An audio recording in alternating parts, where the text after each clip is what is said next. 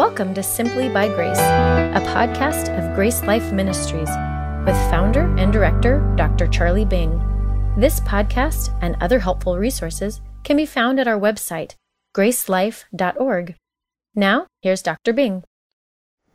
In October of 23, we had the Free Grace Alliance International Conference in the Baltimore area, and it was a good chance for me to catch up with Pastor Thomas Schaller who directs Greater Grace Worldwide Outreach. He also has a large church there in Baltimore and Baltimore and Maryland Bible College.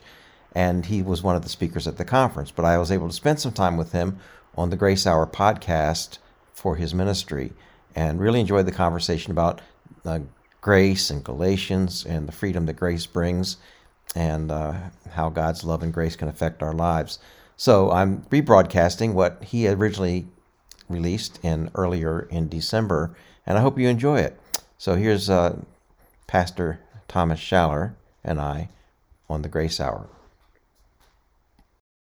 In our Grace Hour program today, our podcast, we have our guest, uh, Dr. Charles Bing, who's with us, and we're going to have a good fellowship, he and I. Where's Pastor Love today? He's not here. So we're, we're in control, we're in charge here.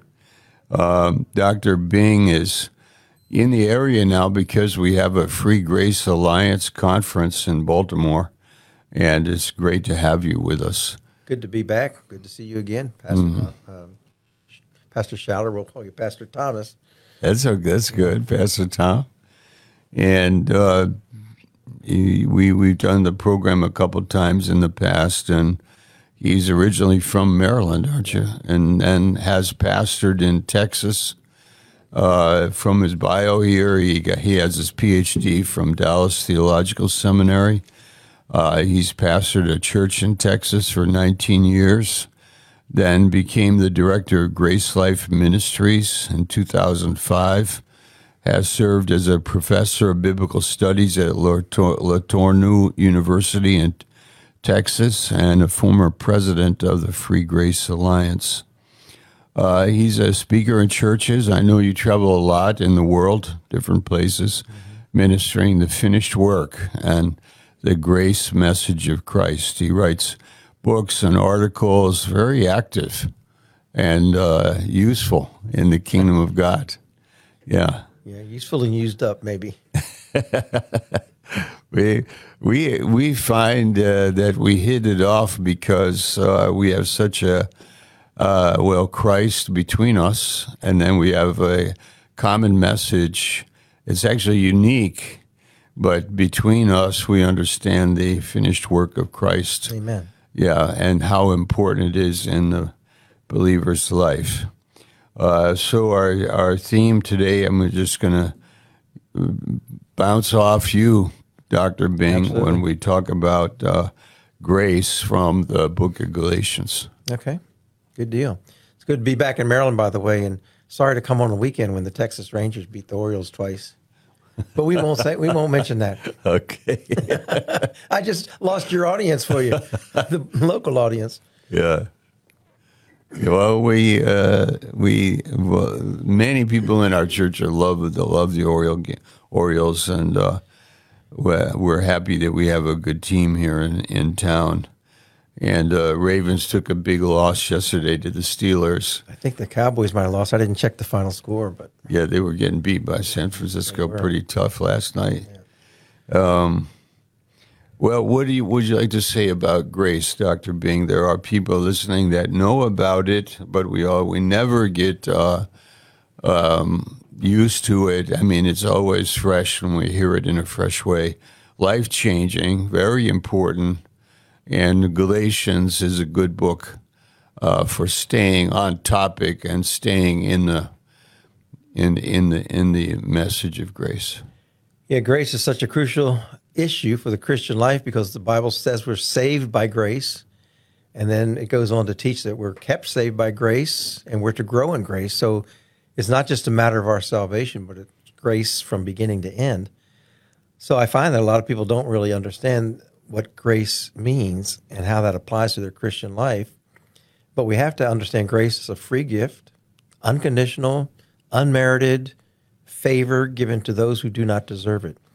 And we can't put an and or a but after that because some people want to say, well, it's free, but, and uh, we're saved by grace, but, or and baptism, or we also have to prove it by our good works or something. And that's when we start to get confused about grace. And I think that's one of the problems I, I see all over the world, but uh, also we'll see it in the book of Galatians when we look at it that uh, Paul was trying to keep that purity of that gospel of grace there in the church, and they were trying to go back under the law.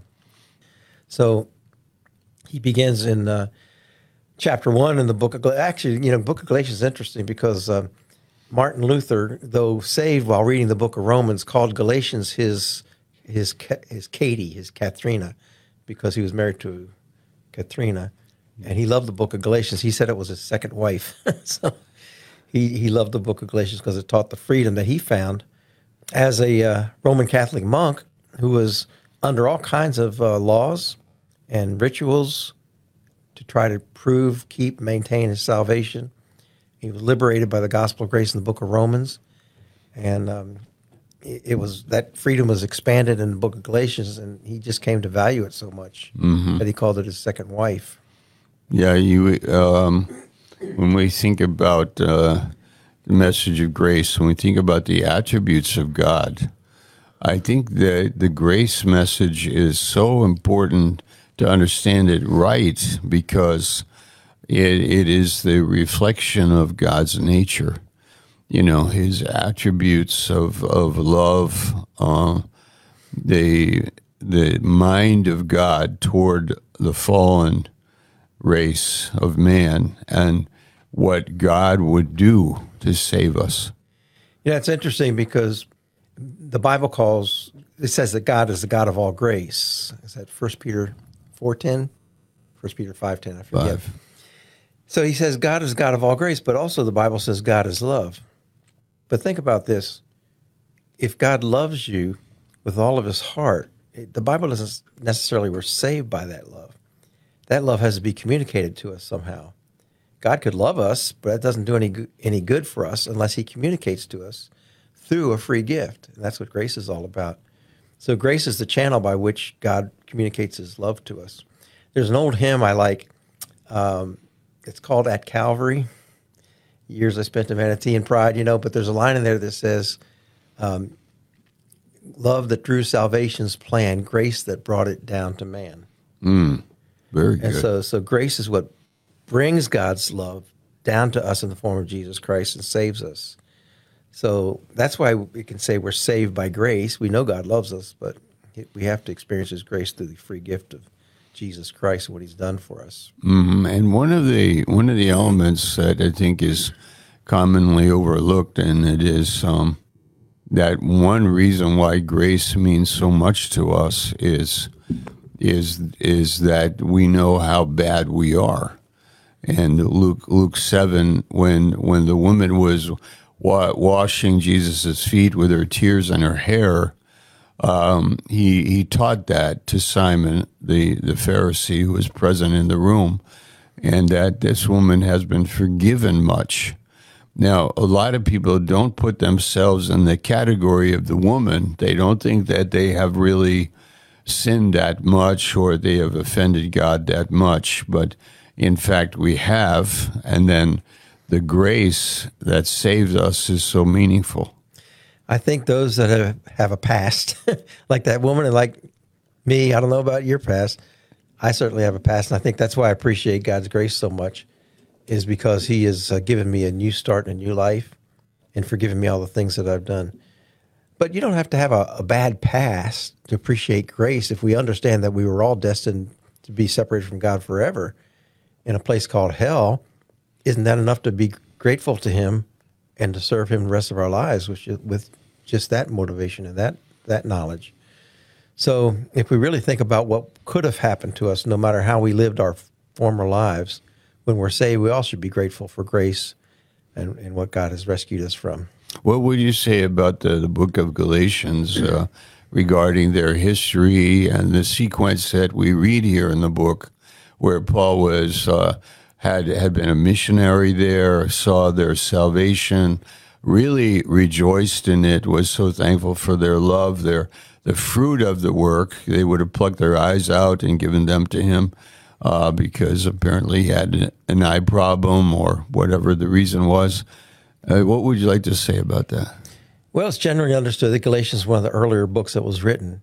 And chapter one, Paul jumps right into the problem. And uh, he uses quite emotional language too, which is uncharacteristic of a lot of his epistles. But uh, he says, "I'm surprised, amazed that you're so soon departing from the grace that's in Christ." I'm kind of paraphr- I'm going to have to paraphrase, so we won't end up doing a whole Bible study on the Book of Galatians. But and then he says, uh, "If if anybody comes to you preaching another gospel other than the one I preach, let him be accursed or anathema," which doesn't mean go to hell. Anathema means cursed under God's curse. So even if a Christian would preach a wrong message, God's not going to bless that. He, he would be under God's curse in that sense, I think. And so he emphasizes that Paul brought the clear gospel to them, but they were straying from it, uh, probably under the influence of the Judaizers, which would be the Jewish people around them, maybe unbelievers, maybe even Christian believers who were Jews, but under great pressure to go back under the law. And uh, you can understand that from a cultural and religious perspective that if the law controlled your life, all of your life, and that's all you knew, that's all you heard, that's all you memorized, and then suddenly uh, Paul comes along and says, No, you're not under the law anymore. Jesus redeemed us from the law. You're dead to the law. You're to live in Christ. You would feel a bit disoriented. Well, how do I live then? You know, because under the law it was easy. They t- the law told you everything to do and suddenly Paul says, No, you're free. Well, what do you do with that freedom? He doesn't really talk about that to the end of the book, but the problem is really raised at the beginning of the book, and he illustrates it with, uh, with um, like he refused to circumcise Titus because that would be uh, uh, acquiescing to the uh, legalists who would insist that Titus gets circumcised and go back under the law. He criticizes Peter for, even though Peter understood grace, he denied grace by refusing to eat with the Gentiles when when he visited, when some Jews visited. That's in chapter two. Excuse me. And then in chapter three, he explains the purpose of the law, which was not to save us. The purpose of the law was never to save us. It couldn't save us. It didn't have the power to save us. The purpose of the law was to tutor us, lead us to Christ, who could save us. Mm. I compare it to an X-ray machine often. It's like an X-ray machine or an MRI, they don't cure us. They show us the problem so that we can go to somebody and get cured. So in chapter three, he's saying that's that's what the law does. It brings us to Christ. He was the predicted seed, Galatians three sixteen, and then in chapter four, he talks about uh, being sons of uh, Abraham through faith, and that we're not to be under the law. He talks about two different mothers, like Hagar. I like to. T- I have a message called "Who's Your Mama," Is it the is it the law Hagar or is it Sarah under grace? And uh, so by the end of chapter four, he he has developed the theological argument that look, you're no longer under the law. That's settled.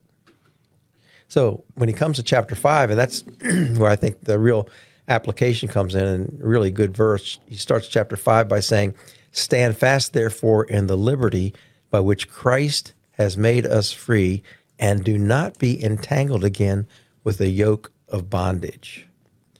So Paul under even though he was a faithful Pharisee and he says in respect to the law, you know, he kept it perfectly.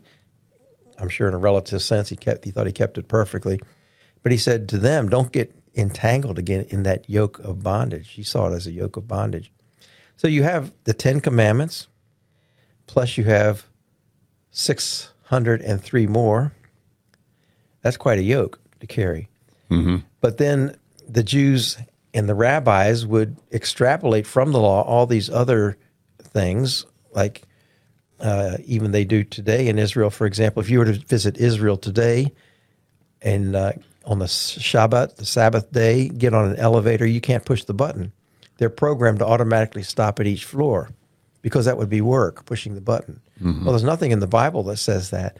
That's an extrapolation and, and so the Mishnah, the commentary on the law, added thousands and thousands of these kind of regulations that it was impossible to keep, just impossible to keep. And Paul wants them to see that Um, you want to exchange the freedom that you have in Christ for something that you really couldn't keep to begin with? And you think you're going to keep it? Because if, if you start keeping the law, you've got to keep it all. Because the law was not made to save us, it's made to condemn us. And that's all the law does is condemn us. Mm-hmm.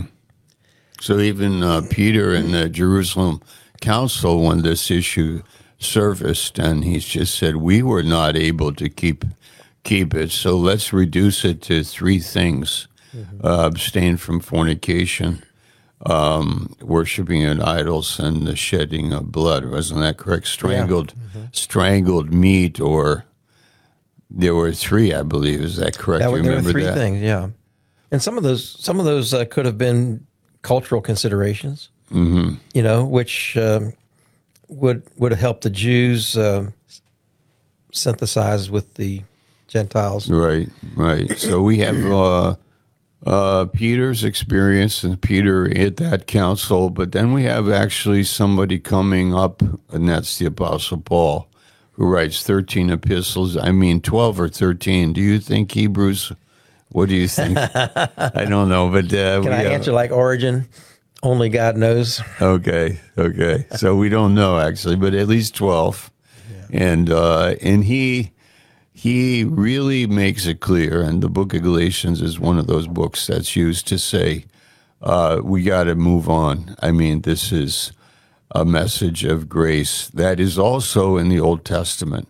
Would you like to comment on that? Where do you find the grace message in the Old Testament? That's a good question uh, because a lot of people think, oh, well, the Old Testament is all law and there's no grace, but there's actually a lot of grace under the law there was a sacrificial system that allowed you to worship, that gave you a way to worship God and find the uh, temporary forgiveness of sins, or at least until the final Messiah would die. Uh, there were cities, things like cities of refuge, forgiveness of debt, year of jubilee, how to treat your servants and animals kindly. A lot of grace under the law. Yes, yes. But again, and, the law, basic purpose of the law was to show us that we couldn't keep it all. Mm-hmm probably one of the primary ways, like Paul uses uh, Abraham and both David and Abraham as examples of being justified by faith. You are justified by faith without the law. Like before the law was written, Abraham was justified by faith. Mm-hmm. And the other one, uh, Psalm 32, when David wrote about, uh, Blessed is the man whose sins are forgiven, to whom the Lord will not impute uh, sin. So uh, we could say that uh, many tender.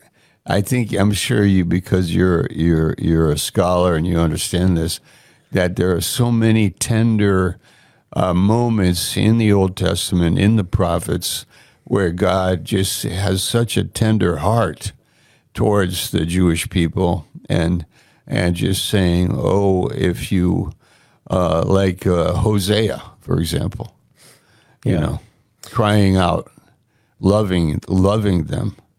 That's grace, yeah. correct? That Hosea is a great example of grace. But you know, the the nation of Israel is a great example of grace because God, in spite of their disobedience and constant rebellion, never gave up on them. Yeah. And so, you know, here we are a day after war is declared in Israel against Hamas and terrible things are happening, you wonder what's going to happen. But God's got his hand on Israel, mm. and he's not going to let them perish. He's going to protect them in some way. We'll see how this winds up. But he says in Romans 11 26, all Israel will be saved. In other words, there's a future for Israel. They will recognize the Messiah someday.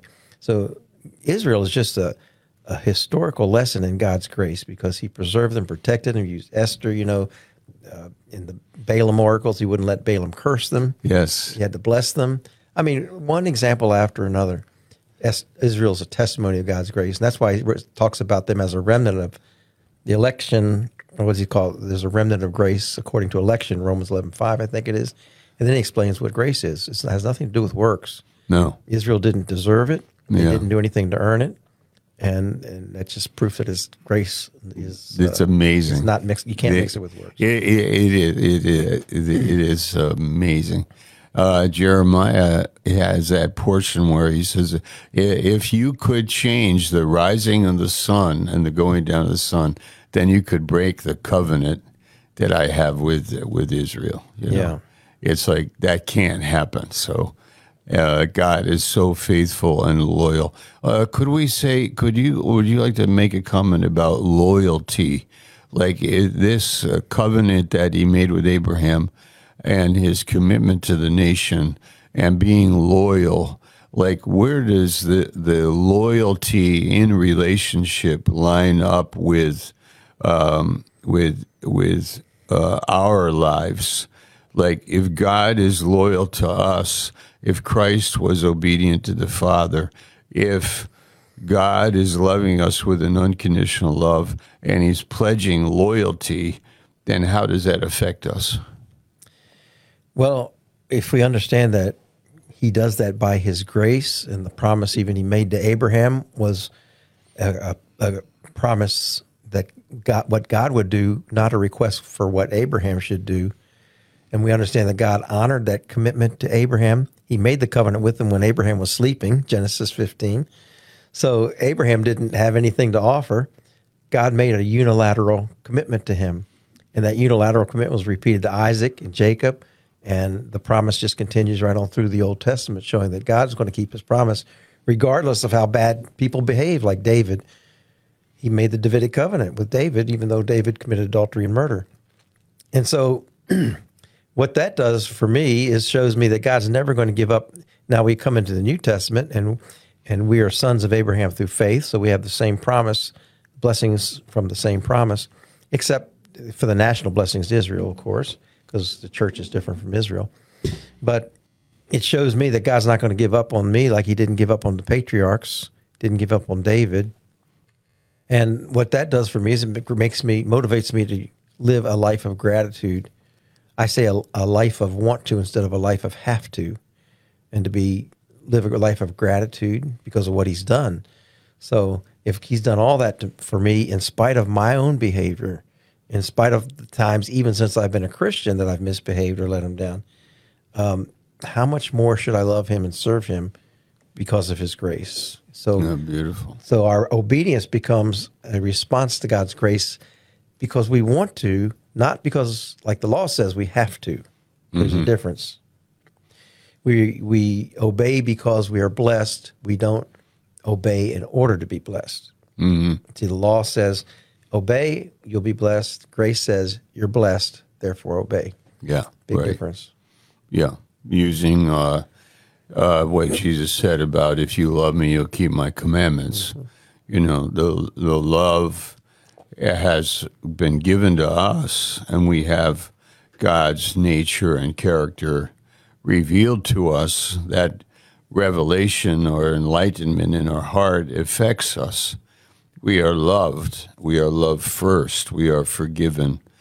Um, we are are given favor that that does affect us in our hearts and we have a new heart new spirit and then when we read about these things this loyalty and commitment that god has toward us that is grace just cannot be removed but we are standing in it uh, we are heirs we are sons how much of the new testament is telling us that our identity is a critical part of our growth Oh, absolutely. A lot of it.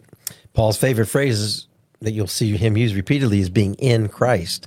It's so, first we have to understand our position that is in Christ. We're no longer in sin or in death. We're in Christ, who is life and forgiveness and everything else. And that's all by his grace. So we have to start with our new position and operate from that. In, in, instead of trying to earn our salvation, our new position says we have been accepted. We have died with Christ. We've been risen with him. We are accepted by the Father. We are declared righteous. That's justification, justified. We are justified. And the rest of the New Testament is saying, okay, now live up to that standard. The perfection, the standard of perfection is God's righteousness. In God's eyes, through Christ, we have been declared righteous, perfect according to that standard. Now, live your life to try to emulate that righteousness that he yet that you are in God's eyes. But we do that not in our own effort. We have the power of the Spirit to do that. We have the indwelling Christ, indwelling Spirit to help us live that kind of life. And that's where Galatians ends up saying to those who were so used to the law telling them what to do, he says, and you know, don't go back under the law, but walk in the Spirit. Mm. And that's where he ends up in Galatians walk in the Spirit, and you won't fulfill the lusts of the flesh.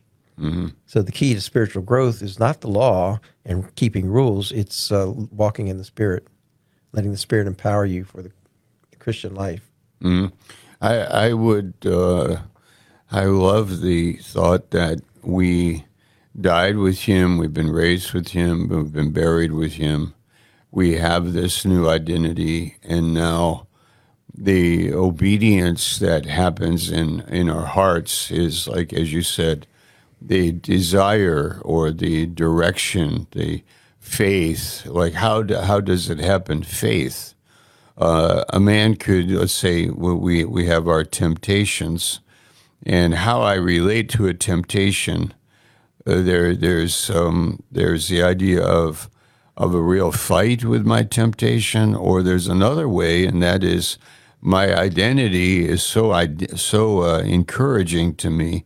My um, my uh, sense of resource, my sense of favor. I'm so edified in God that the temptation isn't isn't uh, you know in this in this case um, I do a better I have a better um, I have a I have a lot more going on in my heart when I face a temptation than if I don't have that identity or I don't have that, that sense of resource. Though we have it, there are many Christians that don't live with that identity. There are, though we have it in Christ, we, we don't have the fellowship of the Spirit that is encouraging me, edifying me, and revealing to me. The entrance of your word gives light, understanding to the simple. Mm-hmm. So this is a the, you know part of the growing process is to realize who we really are. Yeah, absolutely. And uh, once we understand that we're not slaves, the, in the words of Galatians, he says you're no longer slaves, you're sons. Romans also emphasizes that. There's a great difference between a slave and a son, of course. Slaves are treated one way, sons are treated another. Um, if a slave spills a glass of milk, he gets beaten. If a son spills a glass of milk, his father wipes it up for him. That's a big difference. And once we realize that we're we're God's sons and we can approach Him not out of fear but out of affection, uh, and He's on our side, He's accepted us.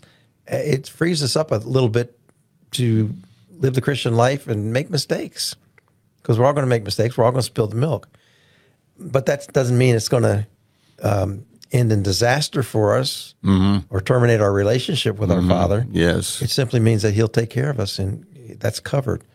And uh, because of His grace, His grace covers everything. That's why I say it's grace from beginning to end. In Romans 5.20, He says, uh, uh, where sin abounded, grace abounded much more. What's He saying? He's saying you can't out sin God's grace. And um, I like Romans 5 2. He says, there, having been justified by faith, we have access to this grace through faith. So, how do we access God's grace? It's through faith. And um, wherein we stand, right? Yeah, wherein, wherein we, stand. stand. Yeah, from our position, we have we are, we have the great privilege of accessing the riches of God's grace. Hebrews 14, 4, 16 is another favorite verse of mine. Uh, and I, I, hope I can quote it without looking at it, but uh, Come boldly before the throne of grace that you may find grace to help in your time of need. So, the privilege of Christians is to come boldly to God because we are his sons and because he's our high priest in that context. And he has whatever we need if we just ask him. Uh, he, I like to say he's sitting on a Fort Knox of blessings, and we're reluctant to come to him and ask him for some of those blessings. Mm-hmm, mm-hmm. And that's what the Galatians were in danger of losing that. That's why he goes on to say after chapter 5 verse 1 that we read, he says if you go back to the law you got to keep it all. And then he and then he says you have fallen from grace. And a lot of people misunderstand that uh, they think it means you've lost your salvation. But he's not saying that to the Galatians because he continues to call them brothers and address them as children of God. But what he's saying to them is you've you've some verses say you've severed, been severed from Christ, uh, you've been estranged from Christ, but that word actually means you've um, separated from his from being a, of him being any profit to you. Mm-hmm. You've separated from the benefit of knowing Christ. Mm-hmm. And so if you if you're going to do it yourself, then Christ can't help you. Like a little boy doing math, a math problem, and he can't figure out. Well, his father's a professor of mathematics, but the little boy says, "No, I don't want your help. I'm going to do it myself." And all he has to do is turn to his father and say, "Can you help me?" Yeah, sure. But he's he's stubborn. He wants to do it himself because he's too proud to ask his father for help. And so many Christians, I think, have this attitude: I can do it myself, and they don't want to rely on uh, the blessings that God's promised us by His grace. Mm-hmm. And and uh, haven't we seen being pastors the great benefit of the ministry of grace? Um, I looked in our uh, cafeteria yesterday after our morning service, and uh, I just saw a wide variety of people uh, struggling with different issues. Uh, I know some of them personally, and uh, as a counselor and as their pastor. Uh, and then a lot of other people, I don't know them that way. I don't know a lot about them, but they are here. And I just, you can imagine uh, uh, the wide variety of problems that people have. We read about it in the press and we, we know this. But what great, what God can do for a person, how he can love them, uh, restore them, give them a new, new beginning, a new life and establish them on grace. And we've seen many people growing in grace, learning grace, and then maybe, like we're saying, we can get off the track, get off track, get off the rails, and make it make our own way, and then come back. What could we say about coming back to the message of grace, or or finding God again in a fresh way?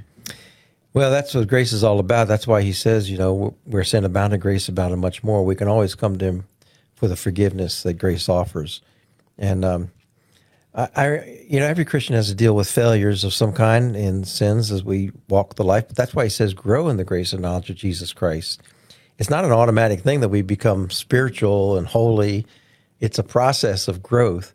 And when Paul was talking to the Ephesian elders, his last words that he said to, in his last words, he said to them, Acts chapter 20, verse 32, he says, I commend you to the word of grace, which is able to build you up and give you an inheritance among all the saints.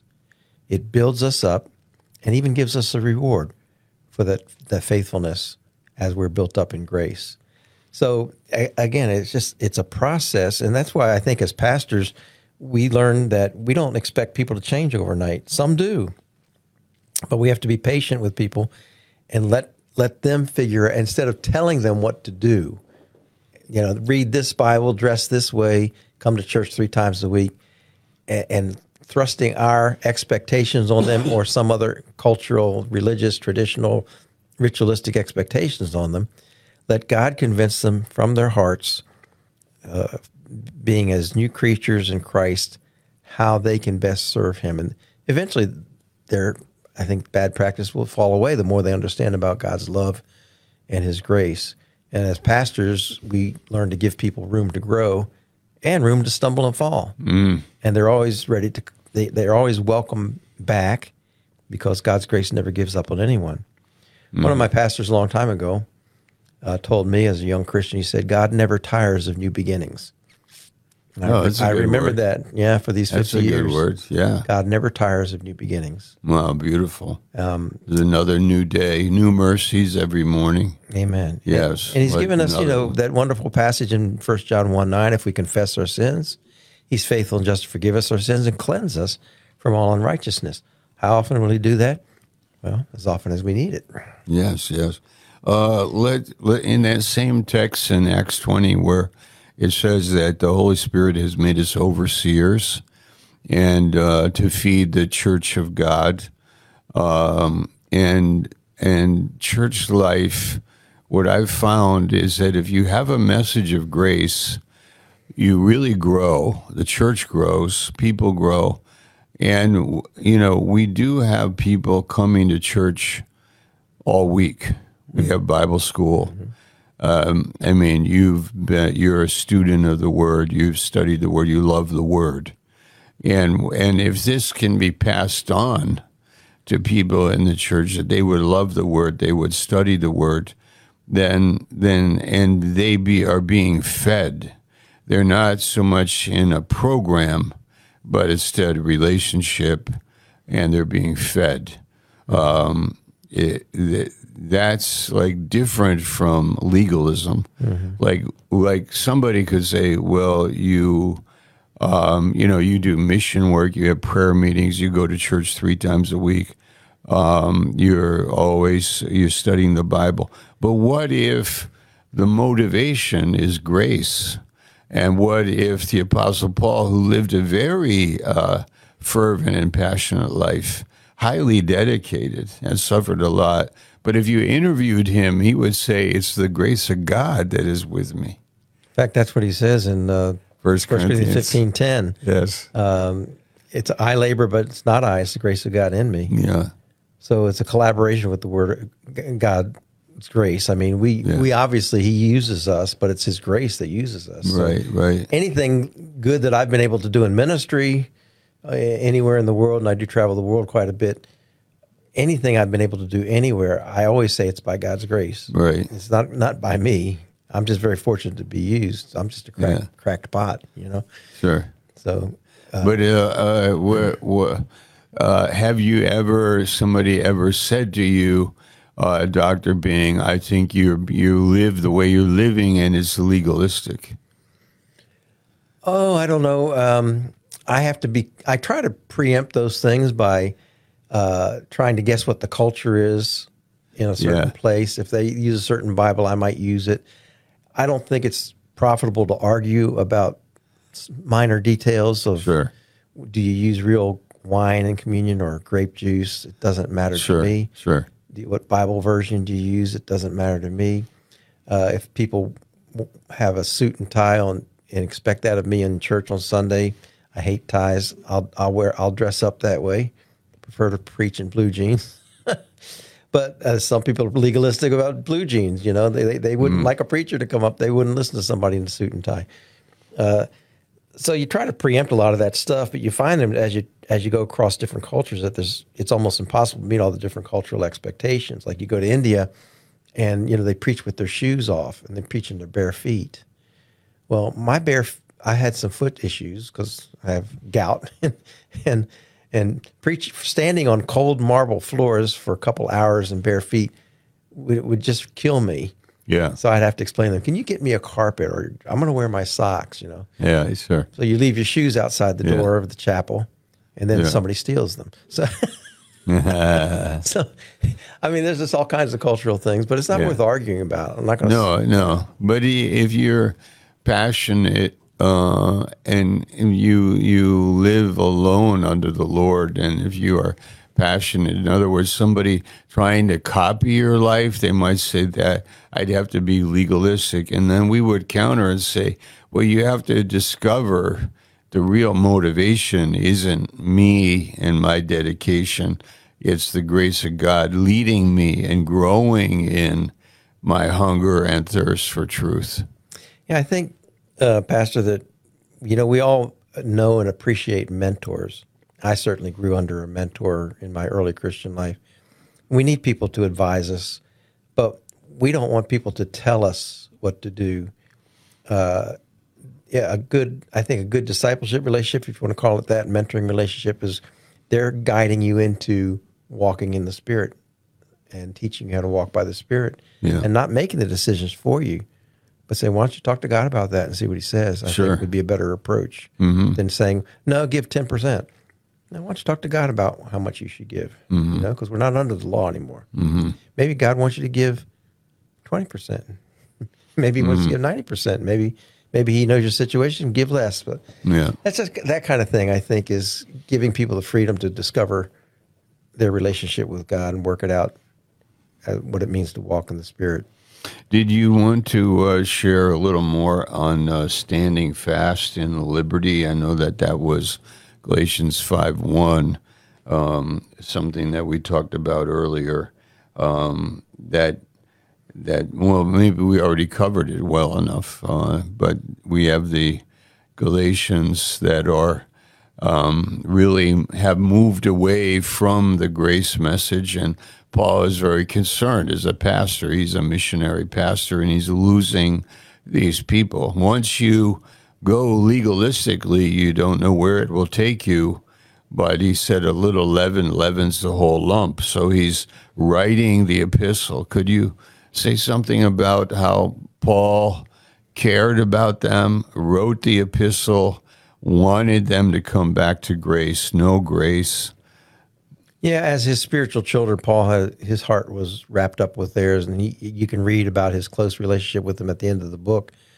Um, how they would have plucked out their eyes, which maybe because Paul had bad eyes, that might have been a thorn in the flesh. We sometimes theorize, but he he loved them and he wanted to repair the relationship with them. Second Corinthians is another example of how he loves those in the church and and um, Eh, but he and that's why he warns them. And going back to Acts twenty, you can connect that here because he says there's going to be wolves that come in among you.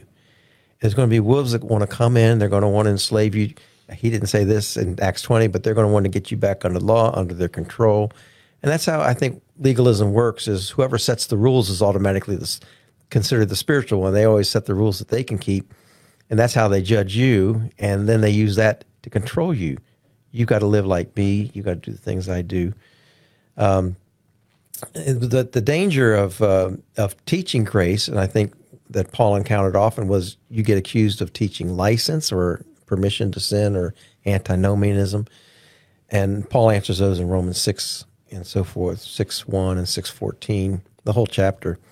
But he says later in chapter 5, he says, eh, you know, don't use your freedom to bite and devour one another, but use it to love others and serve others. So we are set free, but that freedom is not to do anything we want, it's to do what God wants, and that's to love other people and to serve other people. So we have the freedom to do that. so we have freedom, but that freedom has to be conditioned by love. It's not a absolute freedom. You know, when you think about it, there's nothing absolutely free in this world. Even God is not free. Sometimes people are surprised when I say that. God is not free to sin. He's not free to make a mistake. So even God is not free. So someone once said the first job of somebody who finds their freedom is to find their new master. So um, uh, I was talking a little bit about my ancestry. My my grandmother actually came over, was sold over as a slave when she was eight years old, and um, you know had her poor Chinese families sold their girls and brought them to America because there were a lot of Chinese men and they didn't have women. It was pretty much a sex trade situation. So she came over and was sold to some rich American Chinese man and uh, worked as his slave or concubine, however you want to put it. She was pregnant at age of 13, lost that baby. Pregnant again at age 13, lost that baby. Had another baby, but she w- she was being so abused and so forth. She, in the middle of the night at age 16, broke through the wall of her bedroom and found freedom. And here she was, couldn't speak English, couldn't read English, and uh, was out in a world of uh, Americans. Uh, you know, we don't know what she did to make a living. You, we could guess what she did, but somehow she survived uh, she gained her social freedom. But then later in life, probably I, I think she, maybe in her 30s or 40s, after she had my father, and um, she was brought to a Bible study by a missionary who spoke Chinese in Washington, D.C., who taught a Bible study, and she heard the gospel in her own language. And then she believed in Christ as Savior and uh, got baptized and began going to church then. And uh, I, I grew up with her for 17 years, but I was anything but free. I was I was totally enslaved to my own desires, lusts, and self interests, and lived that way for uh, 17, 18 years. And she died when I was 17, but when I was 18 years old, my best friend died. My party partner died, and we used to go out and drink and do all carouse around and do all kinds of stuff together. But he died of a drug overdose, and um, I, I thought I was free, but I was anything but free. I was a slave to my own sin. And uh, because of that, though, I didn't become a Christian right away, but I started thinking about death. If a teenager can die, I'm on the same track. It could happen to me. That got me asking questions, and I met someone who explained the gospel to me. And then I was really set free. Wow. Set free by the gospel of grace. I was talking to somebody yesterday.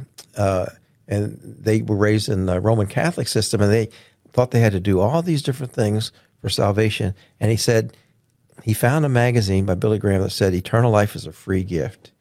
And he had to think about it for a couple years, but once he understood it, he said, "I felt this great burden lift off of me. It was like I was, uh, I, I was." He felt like he he was um, on, what's the word on drugs or uh, floating for not for months. Wow. Um, but the words he used was, "I I felt freedom for the first time," and that's what grace does for us. It it gives us a freedom, and that but that freedom is not to be used to do what we want. The freedom is to be used what to be used what God wants us to do. And why wouldn't we when we understand how much He loved us and what He did for us? When Jesus died on the cross, He gave His Son for us. I, what can I do for God? Mm. Not that I have to do. What do I want to do for God? Yes. When I understand that kind of love. Oh, that's great. Yeah. What a great story. No, oh, that's a that's what, a what, brief story. Huh? That's it. That's the short version. Yeah, that's a great. That's amazing. That's amazing. Uh, to uh, be lost, realize I am lost, even though I might have everything. There could be some some people listening that might, you know, you might have life under your control. You might have a lot, uh, and you might feel you have a lot to lose. But I, I, I, we want to say that if you come to Christ, there's nothing that you will lose that you're not going to lose anyway. And um, and he, I like to think he takes away the real bad stuff, and then he lets us live with the stuff that we can, that's not sinful, and uh, grow in him and learn him, and some other stuff may fall away like leaves leaves off a tree, mm-hmm. uh, and then and then we gain so much. We gain a lot, uh, all by his by His grace and that new heart is powerful. Yeah, I think your burden and mine, both as pastors and ministers as who share the gospel, is to see people free from the guilt of sin, the fear of death, the lack of assurance of salvation, and all of that is answered by what grace does for us. So I hope those li- who are listening would understand that salvation is absolutely free gift they cannot earn or work or deserve, and they never will be able to. It's a free gift that God gives to us that they don't have to work to keep. He says it's eternal life. That means it goes on forever. It's eternally secure, and they don't have to worry about the future. God says we have passed from death to life, and there's no more judgment for our sins and that's a wonderful way to rejoice through life. So I hope that some who are listening might find that freedom. Well, that's great, and and uh, there there is nothing that could be more we could be more assured of than this great gift. Uh, that the assurance is is there. It's sure. Uh, God's not changing His mind on us. God is a good father. God has made it possible. He gave us his best, that he himself came and did what he had to do to save us. And this, uh, this salvation is sure. And it's God's mind for you to have that assurance, like you just said. You know, the victory over death, of it, the forgiveness of sin, and the assurance of it all. Like that's really the source of great joy for us mm-hmm. that we are we are really forgiven. When people understand what grace has done for them and how they can know for sure they're going to heaven and never have to fear death again, what I say is it puts a big smile on their hearts. Okay. And they can go to bed at night and sleep. Yeah. In peace. I've had so many people come up to me and say, you know, I go to bed every night. I would wonder what would happen if I die. But he says, but they'll, they'll say, but now that I understand grace, I sleep in peace. And that's what we want for everybody. Wow, beautiful. Well, thanks for being with us today. Thank you. Uh, Free Grace Alliance Conference is happening. And I'm, I'm so uh, glad that that is happening right here in our neighborhood in uh, Reisterstown. And um, we'll, we'll have a good time the next couple of days. Amen. Yeah. Amen. Thank you. Thanks for having me. Yeah. Thank you for listening. For more resources, or to help spread the message of God's life changing grace, visit our website at gracelife.org. We'd love to hear from you. Send us a message at simplybygrace at gracelife.org. See you next time.